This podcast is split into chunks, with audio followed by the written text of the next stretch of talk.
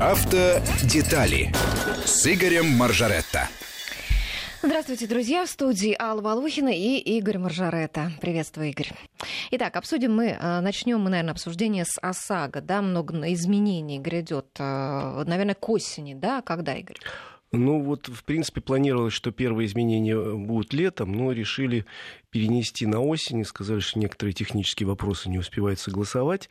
То есть первые изменения, я так предполагаю, у нас грядут где-то в конце сентября, но когда э, вступит в силу, видимо, предложение Центробанка по расширению тарифного коридора по ОСАГО и по изменению некоторых видов, э, видов коэффициентов. То есть меняется расчет стоимости. Да, там немножко вверх и вниз увеличится коридор.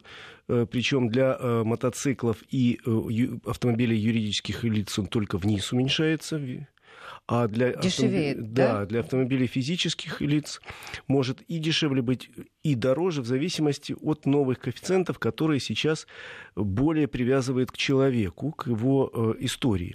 Пока привязывают только формально. У нас, по-моему, было э, что-то около э, четырех показателей по возрасту и стажу, а будет 50. То есть самые разные сочетания возраста и стажа позволяют якобы более точно э, понять опыт человека. И оптимальный, ну, в смысле, не оптимальный, а в смысле самый выгодный, оказывается, страхователь, которого чуть больше 40, но и более, и более, и более 10 лет стажа водительского. Угу. Ну, в этом есть некая логика. Вот а эти... что, для таких водителей подешевеет полис? Да, для таких водителей полис подешевеет. Подорожает для молодых водителей, скажем, в возрасте там, до 25 лет с нулевым стажем. Вот это ближайшие изменения, но э, на этой неделе опубликовал свое предложение, опубликовал Министерство финансов. Там более серьезные изменения, но тут надо понять, что это предложение Минфина. Минфин один из участников э, договорного процесса, в котором кроме Минфина есть Минэк, есть э, Центробанк, есть МВД, есть, собственно, страховое сообщество, и они все вместе должны выработать некую такую э, золотую середину. Пока предложения Минфина некоторые выглядят очень интересно, некоторые, мне кажется, странными. А что именно? Э, ну, например, ввести договор страхования на три года. Зачем это? Мне То не есть очень... сразу дорогой полис надо покупать на целых три года, Зачем да? его покупать на три года? Ну, можно, конечно, решить, что это обезопасит меня в случае инфляции, он дорожать не будет. Но, с другой стороны, в том же проекте тот же Минфин говорит, а э, коэффициент, скажем так, для каждого водителя личный мы будем разрабатывать каждый год. То есть они предлагают новый коэффициент ввести, такой э, интересный, вот это мне нравится, где будет учитываться, как водитель э, ездит. Не только были ли у него аварии, сейчас учитываются, были ли аварии в течение года, они предлагают учитывать количество стру... Э, нарушений правил э, дорожного движения, причем серьезные нарушения. Ну, те, за которые пришли штрафы, да? Не просто штрафы, а именно серьезные штрафы, потому что, ну, допустим, э, неправильная парковка, ну ладно, это никак на безопасность не влияет. А вот если человек превышает в течение года несколько раз скорость, допустим, на 60 км в час, это уже серьезный повод ему повысить коэффициент, он опасный.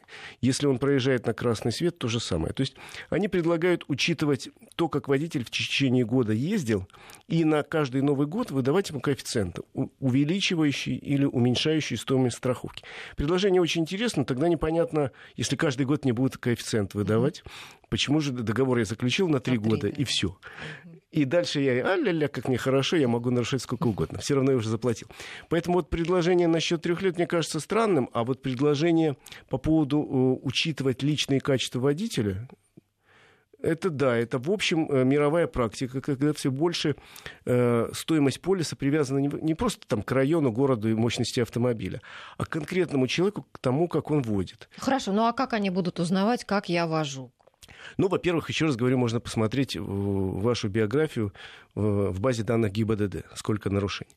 Во-вторых, они предлагают в перспективе, в Минфине предлагают в перспективе, ставить некое телеметрическое оборудование на автомобиль, Э, сейчас это уже есть, но просто в добровольном порядке предлагают некоторые страховые компании при заключении договора КАСКО. А тут они говорят, подключим это оборудование к системе Аэроглонасс, уже 2 миллиона таких автомобилей есть, и мы можем посмотреть, вот этот водитель сумасшедше гоняет, вот он страшно разгоняется, тут же страшно тормозит в пол. То есть можно, в принципе, построить кривую и на основании этой кривой сказать, это водитель-ботаник, там, ну, условно говоря. Uh-huh. А этот э, сорви голова, а это еще какую-то градацию придумайте, в соответствии с этим вводить личный коэффициент, у кого-то увеличивающий стоимость, а у кого-то я, допустим, вожу очень спокойно, я не нарушаю правил. Мне там можно посмотреть в базе данных, так, за год один штраф, так, хорошо. Что еще у него есть? Да, вроде как и ни одной аварии нет. Да, вроде вводит спокойно, э, ездит немного по определенному маршруту, все хорошо давайте ему коэффициент понижающий. Ну, вот, в общем, такую вещь предлагает Минфин, и тут я тоже согласен, считаю, что, наверное, мы идем э, к индивидуализации к тому, чтобы у человека э, была возможность доказать, что он хороший водитель или там наоборот, и, соответственно, с этим платить больше или меньше. Ну, а вот это оборудование, которое в машинах устанавливается с ГЛОНАССом, оно вообще насколько дорогое? Это же, наверное, за счет водителя? А, вы знаете, пока это просто оборудование устанавливается за счет страховой компании. Сейчас некоторые страховые компании предлагают, мы тебе поставим вот там эту штуку, несколько датчиков, там как вот передатчик, там, я уж не знаю, что там стоит. У меня один товарищ пробовал, ему понравилось. И ты будешь с этим ездить, бесплатно, ну, это бесплатно бесплатно для тебя, это же временно установили, будешь ездить месяц. Потом мы через месяц тебе объявим приговор. И э, вот товарищ меня отъездил месяц, э, значит, после чего пришел в компанию, они демонтировали это оборудование, оно там легко устанавливается. И говорят, вот мы поняли, что ты хороший водитель, ты, в общем, соблюдаешь правила, ты ездишь аккуратно, мы тебе снижаем стоимость полиса каска на 30%. Это Прекрасно, же приятно. Да такое оборудование, наверное, в будущем ставить не будут, поскольку есть эра ГЛОНАСС уже. И, в принципе, запрограммировать эру ГЛОНАСС, чтобы она передавала такую информацию, наверное, можно. Это несложно. Не, это изменение на уровне только программного обеспечения. Вот такие предложения. Потом Минфин предлагает, например, нам убрать э, коэффициент мощности. Да, вот почему? Еще. Для самих автолюбителей это выгодно или нет? Если его уберут, ну, в общем, для кого-то выгодно, для кого-то нет. Потому что для тех, кто ездит на мощных автомобилях сейчас, платить приходится дороже. Для тех, кто ездит на менее мощных, ну, в общем, все равно. А если этот коэффициент уберут, ну, смотрите, тут вот какая проблема. С одной стороны, нету статистики, которая бы говорила, что э, водители мощных автомобилей чаще попадают в аварию. Такой статистики реально нет, поэтому Минфин, в общем, логично говорит. С другой стороны, как правило, мощные автомобили, более дорогие автомобили, более дорогие и в ремонте дорогие, и поэтому более дорогая э, страховка, она в некотором смысле, ну так вот, в общем, не то чтобы оправдана, но все-таки логическая цепочка есть. Если понадобится ремонт, то он будет дорогим, а ты вот заплатил уже больше, значит, больше сделаем. Ну, э, вопрос спорный, я бы скорее сказал, что, наверное, не нужен этот коэффициент, чем нужен. Но тут должны э, вступить скорее в силу специалисты и показать мне некие расчеты, где доказано было, что действительно, чем мощнее автомобиль, тем больше он бьется. Пока таких цифр никто не видел. Э, есть предложение отменить региональный коэффициент. Тоже вот, вот страховщикам это не нравится. А почему? Объясню точку зрения Минфина и точку зрения страховщиков. Э, значит, Минфин говорит, что какая разница, человек безбашенный гоняет как в Татарстане, так в Крыму, так и в Москве. Все равно у него башни нет. А, а страховое сообщество говорит, нет, ребята, у нас регионы достаточно сильно различаются по уровню аварийности. Там какие-то коэффициенты вводятся. В таком-то регионе чаще бьются, а в каком-то мельче, э, реже. Э, отличаются э, регионы по количеству случаев страхового мошенничества очень сильно. И, соответственно, мы не можем всех под единую гребенку мы этот коэффициент устанавливаем не раз и навсегда, мы устанавливаем от периода к периоду, уж не знаю, какой период, э, в зависимости от того, насколько в этом регионе, э, еще раз говорю, высока аварийность и уровень мошенничества. Ну, это как вот у нас есть, сколько там, 15, что ли, регионов, которые называются в страховом сообществе токсичные, где очень высокий уровень страхового мошенничества.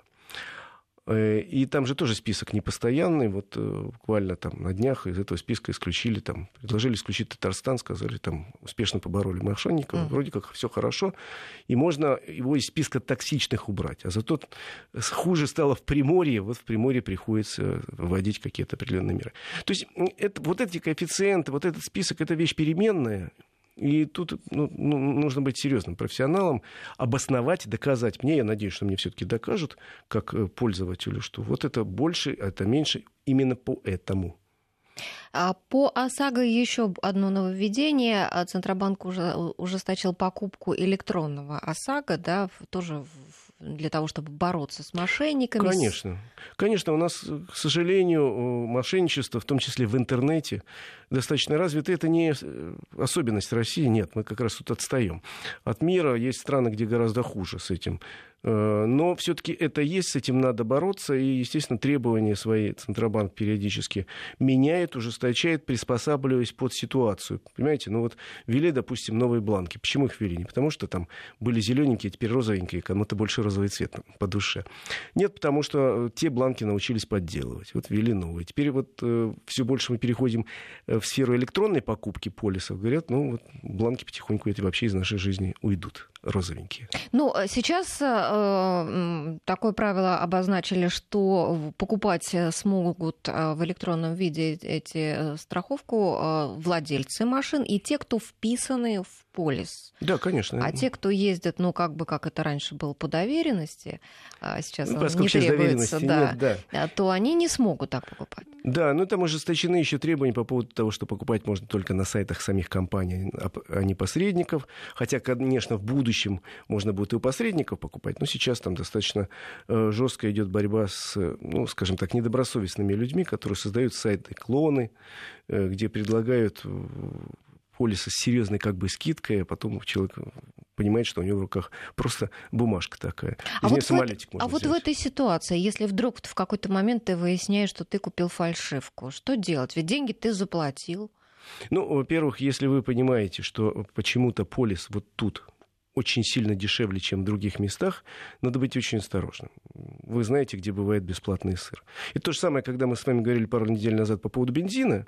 Я говорю, если вы видите на заправке на какой-то, вдруг бензин на 10 рублей дешевле, чем на соседних, ни в коем случае не надо туда даже заезжать. Вот то же самое связано и с полисом. Во-первых, вы посмотрите на цену, внимательно посмотрите на сайт э, и посмотрите, на какой счет вас деньги просят перебросить.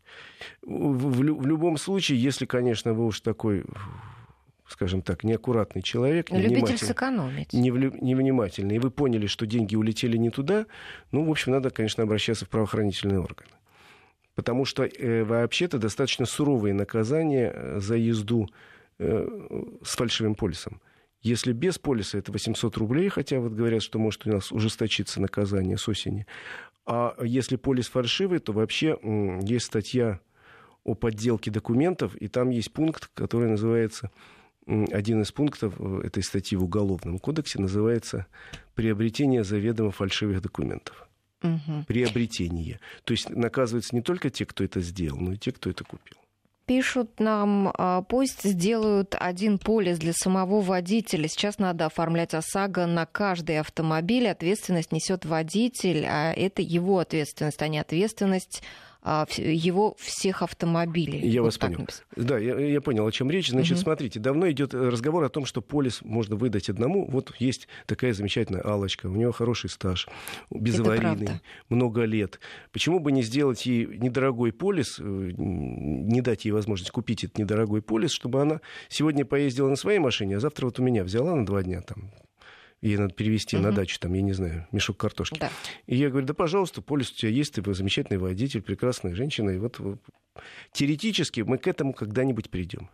Практически сейчас это не получится, объясню почему. Наша страховая система ОСАГО была в свое время э, в некотором смысле скопирована, ну, не, не, не в прямом виде, но сделана по образцу французской системы. Во Франции такая очень социальная система таких законов, защищающая человека. И у нас было сделано, в первую очередь, защищающая человека. Почему привязали к автомобилю? Потому что так дешевле. Если, э, как правило, все-таки у нас один автомобиль в семье на несколько человек, а не несколько автомобилей на одного человека.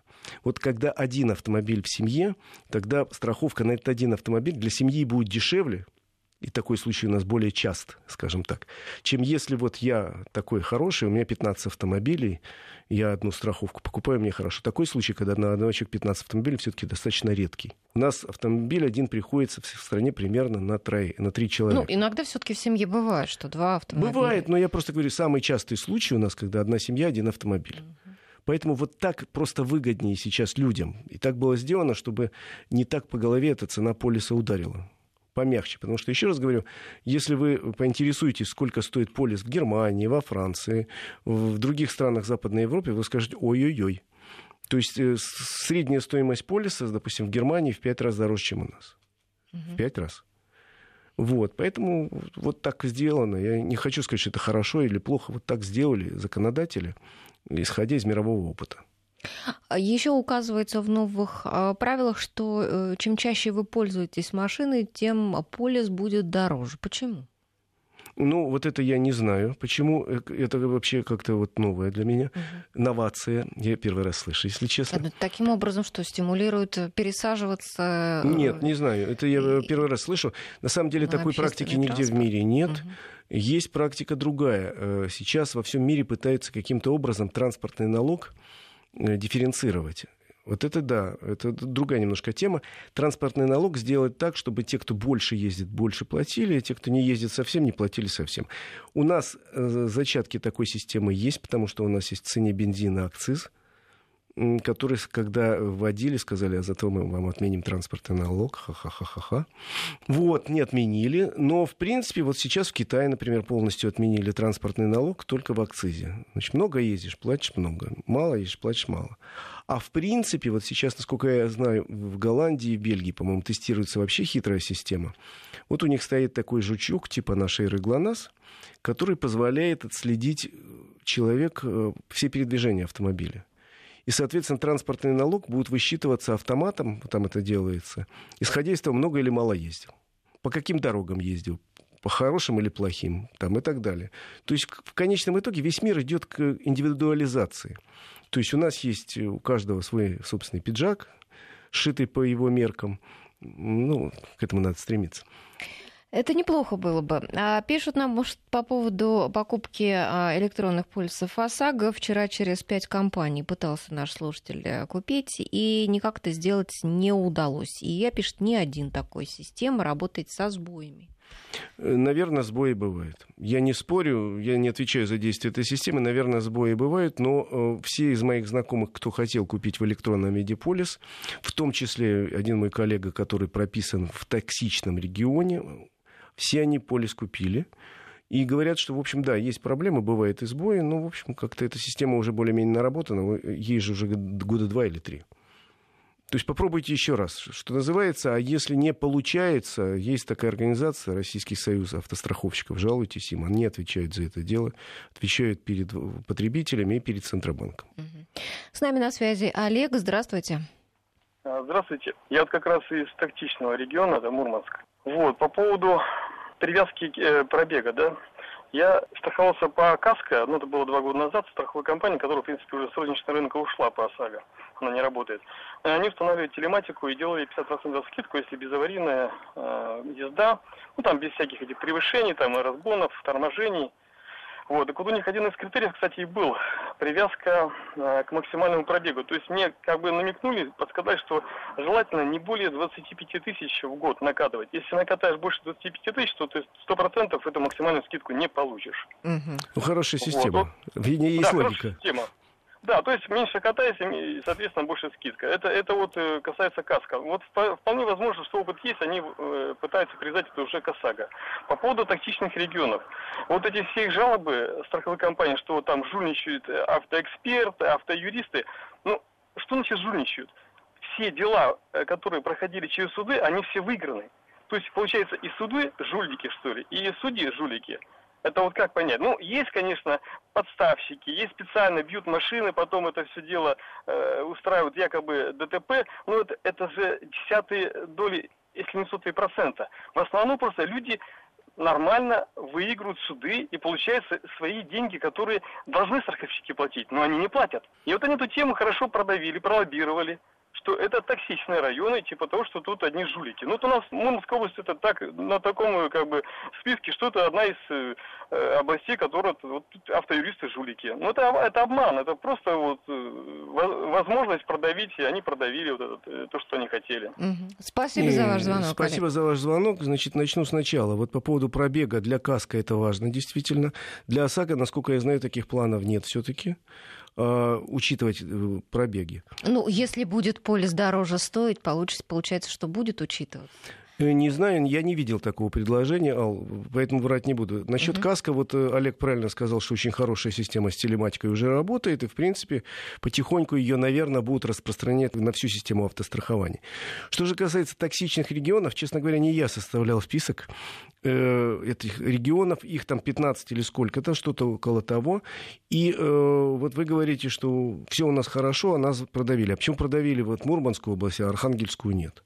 Какие-то основания, безусловно, э, объявлять тот или иной регион были, и связано это в первую очередь с дикой убыточностью системы ОСАГО в том или другом регионе. А почему она дико э, убыточная, надо разбираться в каждом конкретном случае. Где-то, наверное, страховые компании плохо работают. А ну и обидно все-таки, э, вот э, если действительно а, нормальные пользователи, честные водители, никто никого не подставляет, не жульничает, честно покупают там все эти страховки. А получается, что из-за того, что вот регион действительно там... Ну, на самом деле, если регион объявляется токсичным, это не значит, что там у них дороже полис. Это просто значит, что нельзя купить полис, насколько я знаю историю, нельзя купить в конкретной компании, там, чтобы честно разделить ответственность за этот регион, э, создана система единого агента. То есть вы приходите в интернет, например, хотите купить полис там, компании А. В Москве вы это сможете сделать, а вот в Мурманске, где живет Олег, не сможете сделать, но вам выдает компьютер список компаний, сам крутит и говорит, вот компании Б, пожалуйста, покупайте. То есть всего лишь нельзя купить, э, ну, иногда получается, иногда не получается, в той компании, в какой хочешь. Понятно, то есть некоторые ограничения. А слушатель наш комментирует установку телематики в машине. Ездил я с такой штукой в Нью-Йорке, которая контролирует вашу езду, подключается к бортовому компьютеру и пищит, если чуть резче затормозил. Контролирует скорость, сколько, когда машина в движении. Никогда больше на такое не пойду. Лучше платить страховку больше. Естественно, если живешь в деревне, то можно попробовать. Но в городе хочешь не хочешь, приходится иногда чуть резче тормозить. Ну, не вот знаю, у меня коллега пробовал в Москве и говорит, что очень удачная штука. В нашем случае она не пищит, она что-то там записывает у себя в памяти, угу. и потом себе, говорю, выносит приговор через месяц. Говорят, ты хороший или не очень. Сергей Иванович с нами на связи. Здравствуйте. Постараюсь быть кратким. Да. У меня вот такие вопросы к вашему ведущему. Во-первых, по проблемным регионам и по ОСАГО. Сколько не пытался дозвониться до них, до э, общества страховщиков, труднее, чем к вам. А по поводу электронного, да, у нас проблемный регион, и мой друг, вот он всю ночь просидел, все-таки сделал себе электронный пояс. Но он поэтому проще, он всю ночь не спит. А вот по поводу ОСАГО у меня такой вопрос. Что такое ОСАГО? Гражданская ответственность или автомобильная ответственность? И я вам скажу простую вещь. У нас автомобилей больше, чем водителей. Если у меня жена не водит машину, я не буду на нее оформлять страховку, хотя у нее права есть. А вот э, два автомобиля стоят, и мне нужно на каждый отдать по нашему региону, чтобы в электронный полис не входить, от э, 6 до 8 тысяч. А так вообще страховка стоит у меня на Passat B2 ну, где-то в пределах 3,5. Угу. Спасибо за ваш звонок, Сергей Иванович. Сейчас мы прервемся на две минуты на новости и вернемся к обсуждению. Автодетали с Игорем Маржаретто. Автодетали с Игорем Маржаретто. Итак, до новостей у нас был на связи Сергей Иванович. Игорь хочет прокомментировать. Я, во-первых, хотел сказать, что вот Сергей Иванович подтвердил мои слова о том, что все-таки можно купить в интернете даже в токсичном регионе. И э, повторить для него хотел, что наша система социальная автогражданки, поэтому чаще все-таки встречается семья, где один автомобиль на несколько членов семьи, а реже ситуация, как у Сергея Ивановича, когда он один водит, а два автомобиля. Конечно. Поэтому введена была система привязки к автомобилю, но когда-нибудь ее, видимо, отменят. А, пишут нам, а, объясняют, чем больше пользуетесь автомобилем, тем больше шансов попасть в ДТП. Поэтому страховка полис страховой дороже. Ну, здесь есть тоже ведь и противоречие. Чем больше ты ездишь, тем больше у тебя опыт, тем лучше ты ездишь. Но сегодняшняя, да, аварий. сегодня стоимость полиса никаким образом не, не привязана к тому, сколько ты ездишь. Один километр или сто километров. Это, есть много самых разных коэффициентов, которые существуют сегодня. Коэффициент, коэффициент возраста, коэффициент стажа, региональный коэффициент, коэффициент мощности, коэффициент бонус-малус, который учитывает аварии, которые были в этом году и так далее. Но э, расстояние не учитывается. Если я сегодня поеду и доеду до Владивостока, завтра вернусь, полису для меня дороже не станет. А в Англии все наоборот. Вот пишут нам, когда покупаешь страховку в Англии на машине, указываешь, сколько примерно миль проезжаешь за год, от этого будет зависеть стоимость страховки. Чем больше миль, тем больше стоимость. Э, ну, в Англии вообще много интересных вещей мне рассказывали. Праворульная система, да, например. Начиная с правого руля и заканчивая системой регистрации автомобиля. Кстати, мы можем поговорить о том, что у нас на этой неделе Государственная Дума в третьем чтении приняла закон о регистрации, и это большой шаг вперед, потому что мы переходим ну, к некой такой европейской практике, когда не обязательно ехать в полицию. Десять дней стоять, да, в очереди? Ну, нету сейчас 10 дней. На самом деле в разных регионах по-разному. Но в Москве, где самый большой парк и больше всего покупает машин, если вы записываетесь через госуслуги, как правило, на следующий день вы можете уже записаться. Нету теперь практически пунктов, где можно приехать с улицы, да, предварительная запись. Или талончики на месте берешь, или по госуслугам. Но, в принципе, ведь это же новая система регистрации, когда автомобиль новый пока можно зарегистрировать будет у дилера. Это совершенно нормально, это шаг вперед и никто при этом не отменяет существующую практику. Ведь если вы хотите сами поехать в ГИБДД, зарегистрировать, да ради бога, езжайте. Еще раз говорю, можно записаться заранее. Стоимость этой услуги что-то между двумя и тремя тысячами рублей. Она немножко изменилась, поэтому я не точно говорю цена. Но не больше трех тысяч рублей. И, соответственно, у теперь, у, видимо, со следующего года у дилеров появится возможность предложить вам в качестве дополнительной услуги, а давайте мы вам зарегистрируем автомобиль и повесим номер, вы сразу на нем уедете. Ну вот интересно, сколько это может стоить? Быть? Я вот прям разные цифры встречала. Значит, цифр пока нет никаких. Я могу сказать точно, что они не будут высокими. Объясняю почему. Потому что есть возможность поехать и зарегистрироваться самому. Это не так дорого и не так тяжело, как было там несколько лет назад. Да, есть регионы, где придется подождать несколько дней. У нас, к сожалению, было сокращение штатов, в том числе в ГИБДД, это очень сильное. И сейчас, например, вот я был как-то в командировке и заехал в город Урюпинск. Волгоградской области. Ну, такое название, не мог не заехать. И заехал в ГАИ, просто познакомился с начальником ГАИ. Приятный оказался капитан, и он рассказывал, да, у нас на два района одно ГАИ э, после сокращения. У нас там типа 8 человек на два района, они довольно больших.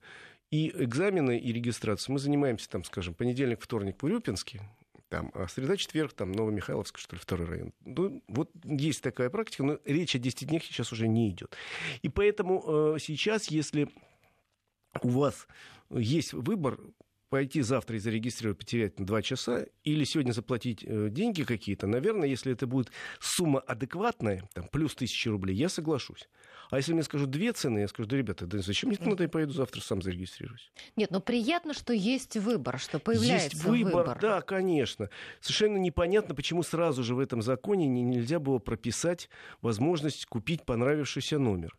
Вот это вообще непонятно. Теперь депутаты приняли этот закон, сказали, Отложили, а теперь да. мы э, берем на себя обязательство в ближайшее время еще вот такой закон. А зачем сразу бы прописали пункт, который бы разрешал, а уже правительство установило бы какую-то процедуру. То ли будет аукцион, то ли еще какая-то практика. Я, например, видел, как это работает в Грузии, мне очень понравилось. Значит, ты приходишь в пункт регистрации, и тебе говорят, вот номер 364 твой по очереди. Ты говоришь, не хочу 364, хочу номер 334. То есть не тот, который тебе выпал, а какой-то другой, ну просто. Тебе говорят, заплати за это дело там сверх 100 рублей. Хорошо, там, заплатил. Вот для меня это значимый этот номер, вот именно в таком сочетании, может, это номер квартиры моей любимой девушки. А если хочешь какой-то номер, который считается в, в представлении общества очень красивым, угу то там уже другие деньги. Вот. И там, соответственно, если номер 333 уже, а уже там дороже. А вот давайте у наших слушателей спросим. Друзья, напишите нам, а, кого интересует а, красивый номер и кто готов заплатить за красивый номер? Может быть, кто-то уже покупал его, напишите сумму тогда. Сейчас существует практика, но это довольно дорогое удовольствие, и этот номер тебе же продать просто так не могут. Тебе продают развалюху какую-то, за там 5000 рублей какую-нибудь АКУ убитую давно, а на ней висит красивый номер. Угу. А там ты уже в результате некой такой официальной процедуры номер перевешиваешь на свой автомобиль. То есть сейчас эта практика есть. Ну, говорят, что она очень коррупционная у нас сейчас, эта практика. И деньги что это значит коррупционная? Она идет, это какие-то фирмы, которые таким образом зарабатывают деньги. Государство почему-то эти деньги себе в бюджет не хочет брать. Вот почему? Ну, сделайте официально такую штуку, что я могу прийти, и причем такса. Я в Америке в свое время спрашивал, там, говорю, как вот я хочу. Вот. Мне говорят, есть закон, который говорит до 8 букв цифр. Значит, если вы хотите свое что-то, за каждую букву вы заплатите по 100 долларов. Э, это может быть э, слово, это может быть набор цифр, это может быть сочетание буквы цифр оно э, должно не повторяться, то есть быть одним единственным уникальным, и не, не содержать ругательства и не быть э, сокращением от каких-то госструктур. Например, номер ЦРУ нельзя. Угу. Вот. И все, и плати, пожалуйста. А хочешь там, я хочу написать там любовь. Мне говорят, любовь уже есть. Я говорю, любовь 15. Вот любовь 15 можно. Вот, ну, я условно говорю, что это все в практике в мире отработано и давным-давно, и деньги спокойно идут в бюджет, и никто не напрягается. Не надо придумать какую-то тайную схему, искать какого-то жучка, который поможет там, вам купить развалюху, потом с ней что сделать. То есть э, депутаты хорошо сказали, примем так уж и быть, э, хотя это давно пора сделать. Есть спрос, и спрос довольно большой. Видимо, у нашего народа есть некая тяга к нумерологии похлеще китайцев. Кстати, Ал, знаете, какой в Китае самый дорогой и модный номер? Какой? Три восьмерки. Бесконечность? Восьмерка у них вообще самое счастливое число. Э, и э, вот у них трехзначные цифры. Вот три восьмерки это просто вот улет. Все. Интересно, почем? Ой, это в зависимости... А у них какая система продажи? У, у них вообще э, в городах аукционы. Угу. Вот, в регионах там, наверное, есть возможность так доплатить и купить официально. Они как-то по этому поводу не заморачиваются. Хочешь три восьмерки, пожалуйста, заплати и бери. Поэтому еще раз говорю, вот это надо вообще было сделать давным-давно. Почему вот упираются коррупционные? А что у нас? Слушатель пишет, Панты эти номера красивые, с 90-х годов пережиток. Конечно, вот. понты. Ну, кому-то нравится. Знаете, да. вот кому-то нравится розовый бантик на голове носить, а кому-то номер три семерки. Еще раз говорю, с точки зрения закона на сегодняшний день, красивый номер никаких преимуществ никому не дает вообще. То есть вы, у вас будет 007, ну, если вы чувствуете себя Джеймсом Бондом, пожалуйста, если у вас деньги есть, покупайте себе 07. Мне как раз в Грузии в этом самом пункте начальник его говорит, вот видите, номер висит, 7 семерок. Он у нас давно висит. Я говорю, а сколько стоит? Ну, в пересчете на доллар 10 тысяч долларов. Ничего себе. Я говорю, чего никто не, не покупает? Так говорит, вся Грузия знает что если человек повесит, купит, повесит, скажет, дурак какой, 10 тысяч долларов за какой железяку заплатил. А слушатели нас сегодня активно слушают в Америке. Пишут нам в штате Нью-Йорк, прямо на компьютере можно выбрать незанятый номер и заказать. И стоит это долларов 150. Ну вот видите, что в этом противозаконно, какая в этом коррупция, почему нельзя сделать у нас такое, я не знаю. В принципе, ведь Ал, можно купить себе совершенно официально в компании-операторе мобильной связи красивый номер. Никто ведь не запрещает, вот вы хотите, э, вам будет номер там, с годом рождения или еще, я не знаю, с чем. Пожалуйста, доплатите чуть-чуть денег. Более того, зайдите в любой э, магазин, и там написано, сегодня у нас есть такие номера, вот красивые, доплатите 100 рублей. А чем отличается номер автомобиля?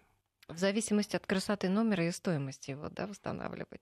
Еще тут у нас а, мелькнуло у меня, а, где-то потеряла я сообщение о том, что утешают наших слушателей из токсичных регионов, что вы не думайте, у нас в Америке, вот Бруклин тоже считается токсичным регионом, страховка на 30% дороже. Ну вот видите, у нас, еще раз говорю, список этих токсичных регионов меняется, я уже говорю, вот сейчас Татарстан из этого списка исключить должны, значит, там сумели наладить Э, нормальную работу и страховые компании, а правоохранительные органы научились бороться с мошенниками.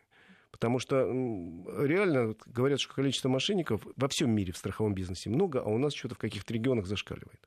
Ну что ж, мировая практика, значит, мы вслед за ней тоже да, идем и применяем ее у себя уже какие-то испытанные методы. Ну и сейчас мы сделаем небольшую паузу, а после паузы у нас еще остается тут много интересных тем. А, например, поговорим о новом предложении МВД по поводу тех, кто а, покидает место ДТП. Автодетали с Игорем Маржаретто. Автодетали с Игорем Маржаретто. Пишет нам Андрей, сейчас у машин со знаком инвалид есть определенные льготы, в частности по парковке. Говорят, что хитрые дельцы оформляют за деньги такие знаки. Это несправедливо. Вот честно скажу, я вот в последнее время часто думаю, как повысилось благосостояние инвалидов, инвалидов в России. Джип за джипом, один за другим огромные несутся, дорогие, у всех значок инвалид. Увы, есть такая практика, есть меры, которые запланированы, чтобы это изжить. Тут еще, конечно, вопрос совести. Но, э, ладно, не будем о высоком. А меры такие государства, я так понимаю, предпринимает. Во всяком случае, сейчас разрабатывается база. У нас, к сожалению, пока нет общей базы данных реальных инвалидов. Э, база есть московская, например, а в Московской области эту базу не видят, и наоборот. То есть, во-первых, нужна база, во-вторых, разрабатывается такая, такой механизм, насколько я знаю, когда нельзя будет купить просто вот этот значочек или нарисовать его фломастером, а он будет номерным и прикреплен к личному делу реального инвалида. Угу. Но отказать инвалиду, который хочет один автомобиль на себя зарегистрировать, по, по закону нельзя, потому что, ну, а как вот откажешь? Человек действительно плохо, и добираться ему надо до поликлиники. Вот он приходит, говорит, вот меня будет возить вот этот человек на вот этой машине. Но, в принципе, ужесточить контроль надо. И очень обидно, действительно, подходишь, видишь какой-нибудь огромадный внедорожник и думаешь со знаком ВВО, Угу. Хорошо у нас живут эти люди. Да, да, да, да, да. А, живу в Монреале, пишет наш слушатель. Канада подключилась к нам. А, завтра иду забирать новый Nissan Qashqai. Дилер спросил, какой номер хочешь. Я ответил ему, что хочу, чтобы было 7-7. Мне сказали, что будем стараться. А насчет цены речи вообще не шло. Ну вот видите как. Э, почему мы не можем вести такую практику, я не очень понимаю. Но надеюсь, что в ближайшее время такая практика будет. Игорь Иванович с нами на связи. Здравствуйте. Здравствуйте. Э, у меня вот какой вопрос. Значит, на следующий год мне нужно менять права вождения.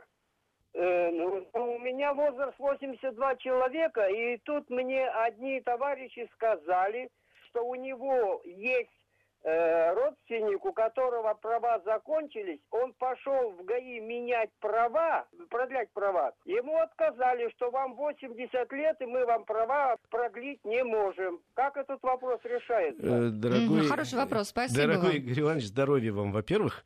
А во-вторых, могу сказать, что никаких ограничений в законе по возрасту водителя нету. На сегодняшний день для того, чтобы поменять права, нужно всего лишь предъявить старые права, паспорт и действующий медицинский медицинскую справку. Если врачи во время медицинской комиссии посчитали, что здоровье позволяет управлять автомобилем, никаких проблем нету, не имеет права ограничить, запретить. Еще раз говорю, действующая медсправка, старые права и паспорт. Все. Если вдруг кто-то попытается палки в колеса вставлять, жалуйтесь тут же в вышестоящую ГИБДД, потому что в стране никаких ограничений по поводу э, возраста водителя. Я знал, со мной работал к сожалению, уже его нет. У нас был замечательный сотрудник в журнале, где я работал.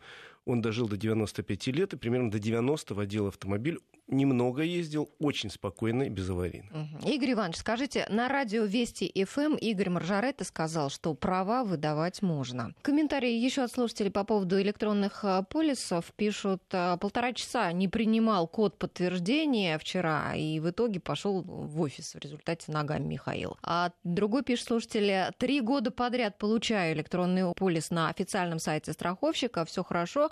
Очень удивляются в офисе страховщика, как мне удалось оформить, потому что я такой один, пишет Виктор из, ну, вот видите, из Ухты. Виктор из Ухты победил. На самом деле, еще раз говорю, те мои знакомые, которые покупали, говорят, что это непросто. Это не так. Знаете, как купить билет в кино, это посложнее будет, потому что тут много да, цифр вбивать, данных и так далее. То, что э, в обычной жизни делает страховой агент, придется самому первый раз проходить. С первого раза, насколько я знаю, ни у кого не получается. Ну, в общем, как говорят наши слушатели, победить систему не так уж сложно. А по поводу еще инвалидов, предложение от слушателя от Андрея говорит, что а если, допустим, ввести для них ограничение скорости, может быть, тогда вот эти водители джипов, они просто не будут получать? А как их проконтролировать, эти ограничения скорости? Вообще, Камерами. смотрите, Ал, тут ситуация вот какая. Я э, против категорически ограничения скорости для конкретных каких-то э, категорий. То есть для молодых водителей, пожилых водителей, водителей, которые на автомобиле с ручным управлением и так далее. Я против, знаете почему? Потому что наиболее безопасной считается скорость потока. Этому, кстати, у нас пока в автошколах не учат, а за рубежом давно учат. Главное уметь держаться в потоке. И вот ты выезжаешь на трассу, условно говоря, Москва-Смоленск, Минск, поток идет 90 км в час. Вот стал в поток и идешь себе спокойно. А если ты будешь медленнее ехать, ты представляешь опасность. Тебя могут сзади все время гудеть будут, а потом, в конце концов, ты начнешь дергаться и куда-нибудь въедешь. Если ты быстрее сильно потока едешь, ты тоже создаешь опасность, но тут есть наказание за нарушение. Поэтому вводить для конкретных категорий это как-то достаточно с точки зрения безопасности дорожного движения опасно. Поэтому все предложения там ограничить для, для молодых водителей, так они, как правило, разбиваются о вот такой довод. А скорость потока, как быть? Тогда надо запретить, например, молодым водителям выезжать на автобан. А у нас э, скоростные дороги строятся очень активно, и они считаются как раз наиболее безопасными. Ну вот э, давайте запретим водителям. У нас так запретов, знаете, много. Угу. У нас, например, для молодых водителей до сих пор существует, не для молодых водителей, для обучения запрет на обучение в ночное время и на скоростных дорогах. И получается, что человек э, права взял, вот у него права есть, он вроде имеет право ехать, но он ни разу не ездил ни на скоростной дороге, ни разу не выезжал ночью. И в первый раз для него может быть серьезный стресс.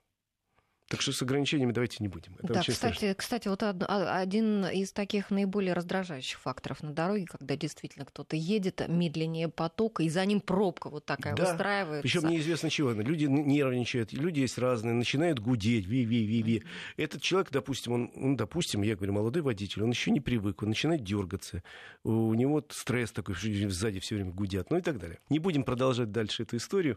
Надеемся, что все закончится хорошо. А, МВД предлагает усилить наказание наказание для тех, кто покидает место ДТП.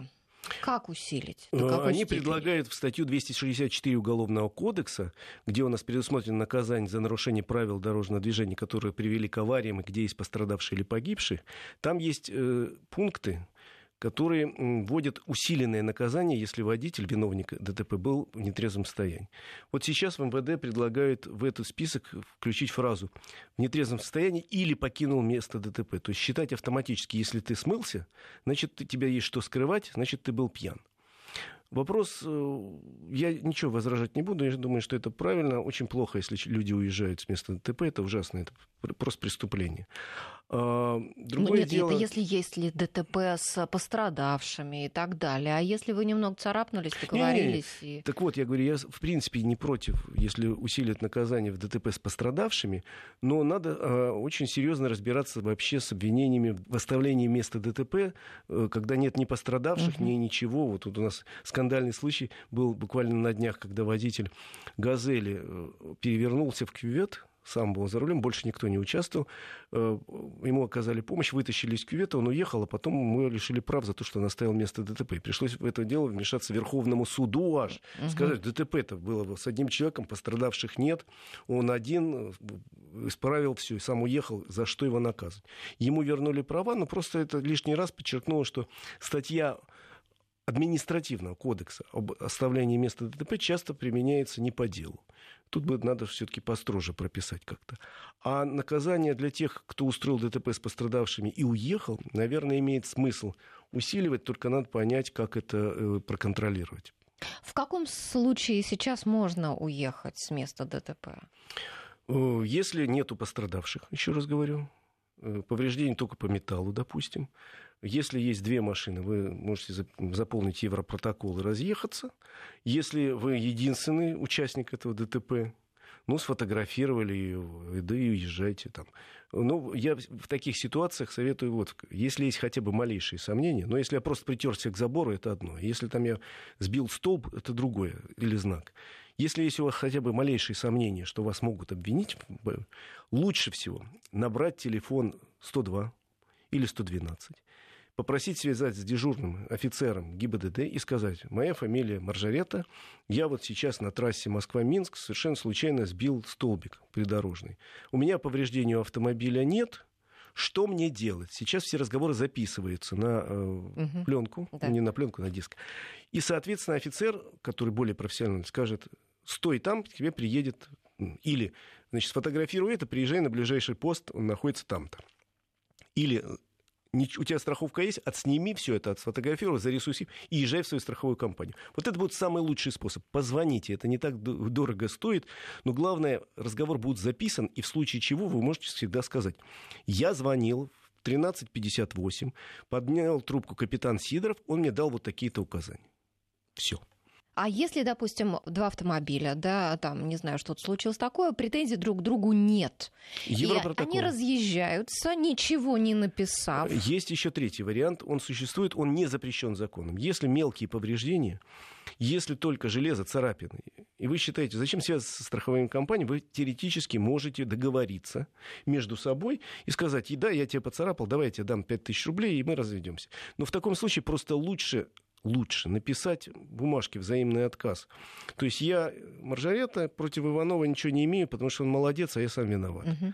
А Иванов пишет, а я против Маржарета ничего не имею, потому что он, конечно, виноват, но он мне компенсировал. Все То есть без вот такой бумажки лучше не разъезжаться, Вы потому знаете, что иначе люди, человек может передумать люди потом, да, очень разные, вас. Да, бывают случаи, когда обвиняли, когда передумывали, когда вдруг приходили люди какие-то в форме и говорят, а ты что оставил место ДТП? Угу. Отдавай права или иди на 15 суток. По закону это можно сделать. Так что лучше, вы знаете, все-таки в нашей стране бумажка очень важную роль играет. Лучше написать такую. Ну что ж, э, друзья, заканчиваем программу. Спасибо. Игорь Маржарет и Алла Волохина были в студии. Спасибо всем, кто был с нами. Автодетали